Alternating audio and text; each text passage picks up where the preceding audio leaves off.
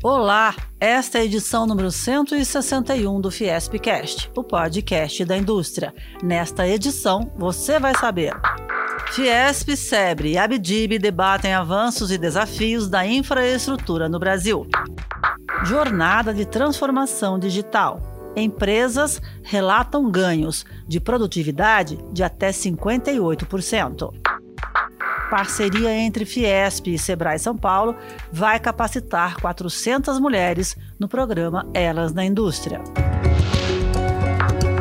Relações institucionais. O Centro Brasileiro de Relações Internacionais, SEBRE, em parceria com a Fiesp e a Associação Brasileira da Infraestrutura e Indústrias de Base, ABDIB, debateram no dia 29 de setembro os avanços e desafios na modernização da infraestrutura no Brasil.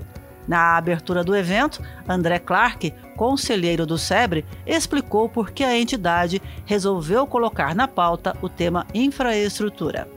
No mundo, quase 100 bilhões de dólares são investidos em fundos de infraestrutura pelo planeta e o Brasil recebe menos de 1% desse dinheiro. A gente é 2, quase 3% do PIB mundial.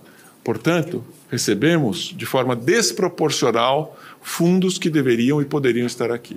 O presidente da Fiesp, Josué Gomes da Silva, afirmou que o Brasil avançou em infraestrutura, mas que muito ainda precisa ser feito para aumentar a competitividade. O Brasil já teve um estoque de infraestrutura como percentual do PIB superior a 50%, equivalente aos países da OCDE, como Inglaterra, infelizmente, com baixo investimento em infraestrutura das últimas décadas, hoje o nosso estoque de infraestrutura em relação ao PIB caiu para algo como 35%. Os dados da BIDIB mostram que seria preciso investirmos mais de 350 bilhões de reais por pelo menos 10 anos seguidos para não só mantermos esse capital de infraestrutura, obviamente pela sua depreciação, como voltarmos a ter um estoque total de infraestrutura sobre o PIB compatível com os países é, com os quais nós competimos no cenário global. Para o presidente da Abdib, Venilton Tadini, é difícil falar em aumento de competitividade sem uma estratégia de desenvolvimento. Então não adianta definir projetos se eu não sei para onde eu vou.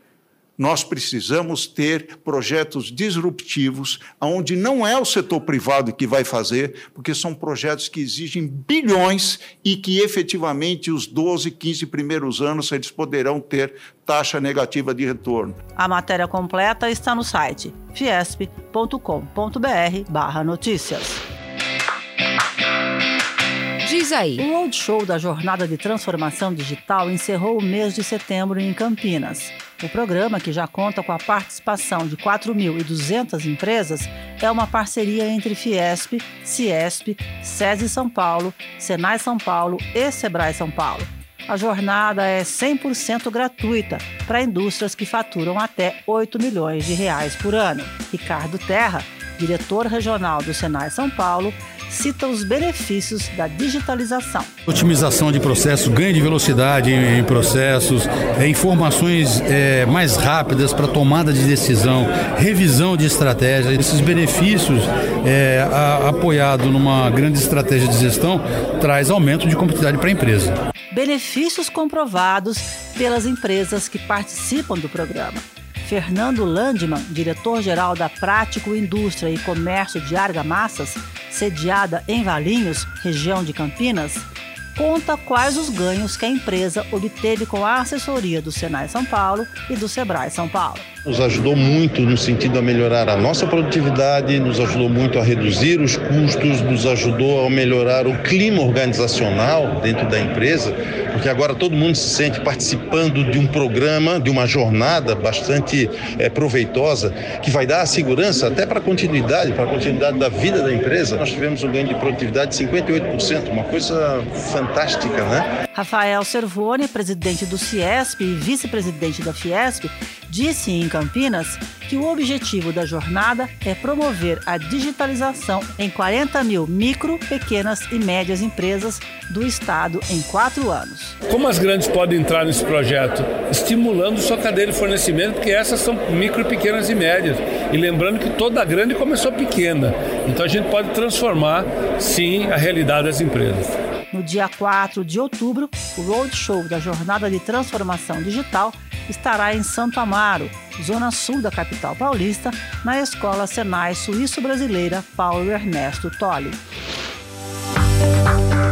Fique ligado. Fiesp e Sebrae São Paulo assinaram um convênio e lançaram no dia 26 de setembro o programa gratuito e exclusivo para capacitar 400 mulheres. O Elas na Indústria, Mentoria e Capacitação tem como objetivo impulsionar carreiras e líderes empresariais, mas também promover a igualdade e oportunidades dentro da indústria.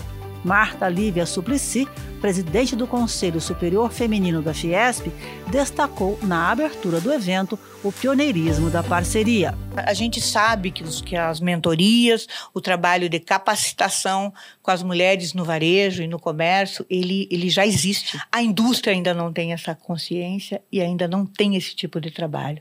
Por isso, o pioneirismo deste acordo assinado hoje. Para Marco Vignoli, diretor superintendente do Sebrae São Paulo, o programa Elas na Indústria contraria o senso comum e citou as etapas estabelecidas pelo acordo.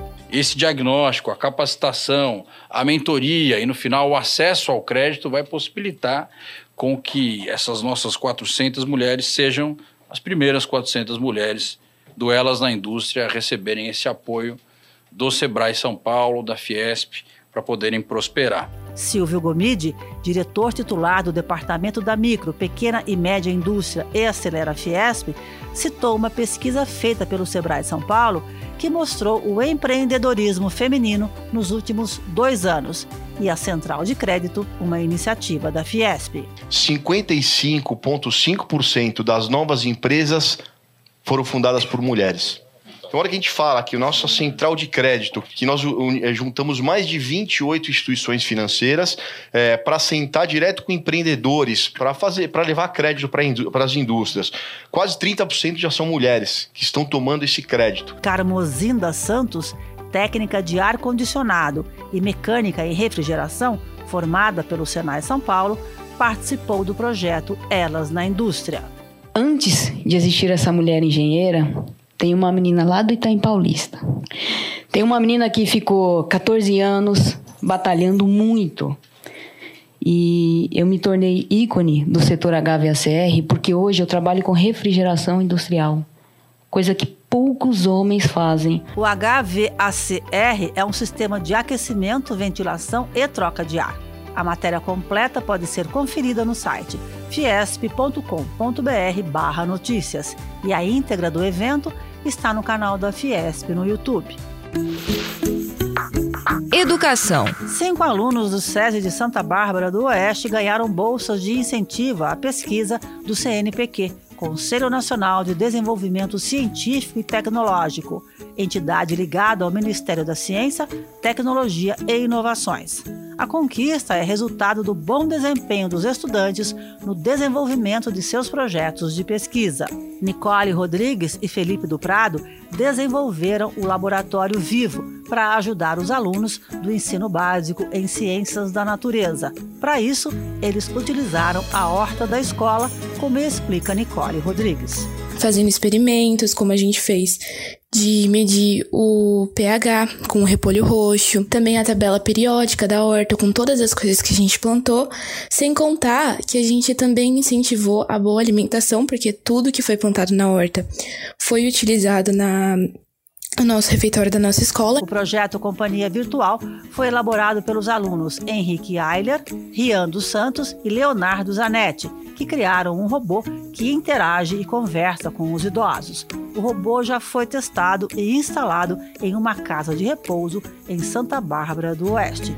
Henrique Eiler conta como é feita essa interação. Com músicas da juventude deles, com informações como previsão do tempo e dentre outras informações que eles queiram saber, é, fazendo com que eles se ocupem com algumas coisas, tendo uma distração, o que faz com que eles se alegrem mais. E eles se divertem muito com a Alexa lá. A professora Érica Inácio, orientadora de projetos do SESI de Santa Bárbara do Oeste, revela o que os alunos podem fazer com a bolsa de incentivo à pesquisa. Eles podem investir no projeto, o dinheiro que eles recebem, investir na, em cursos que eles queiram se aprimorar, como no inglês, né? A bolsa ela também faz com que eles tenham que abrir né, uma conta bancária e administrem as finanças, é, faz com que o aluno é, se inscreva na plataforma Lattes para colocar o seu currículo lá. Então, desde muito jovem, eles já começam a, a trabalhar com essa proposta. A plataforma Lattes é um sistema de currículo virtual criado e mantido pelo CNPq. Esporte. A atleta do basquete 3x3 do SESI São Paulo, Vitória Marcelino, foi convocada para defender o Brasil nos Jogos Sul-Americanos 2022 em Assunção, no Paraguai, de 1 a 15 de outubro. A modalidade funciona em meia quadra de basquete comum, com duas equipes de três jogadores titulares e um reserva. As partidas duram 10 minutos, mas podem ser encerradas antes se um dos times fizer 21 pontos. O técnico do SESI São Paulo, João Camargo, conta que Vitória é uma atleta que vem evoluindo ano a ano. Ela é uma atleta de muita qualidade, de muita força. Ela reúne, reúne todas as condições para para merecer essa convocação e tenho certeza que ela vai evoluir muito ainda no cenário brasileiro e inclusive no cenário internacional. Vitória Marcelino fala das chances do Brasil na competição. É uma modalidade que vem crescendo. Na última Olimpíada que ela entrou para os esportes olímpicos, para ser uma modalidade olímpica. Bom, o, o Brasil tem, tem total chance de, de, de voltar com a medalha. A gente é, se não o favorito, um dos favoritos para essa competição sul-americana. Então a gente vai, vai com essa mentalidade de, de voltar com a medalha de ouro mesmo. Vale ressaltar que a pontuação do basquete 3x3 é diferente do jogo tradicional. Arremessos dentro do garrafão valem um ponto e de fora, dois pontos. Esse foi o Fiespcast. Nós também estamos no Deezer, no Spotify, no Google e no Apple Podcasts. Até a próxima!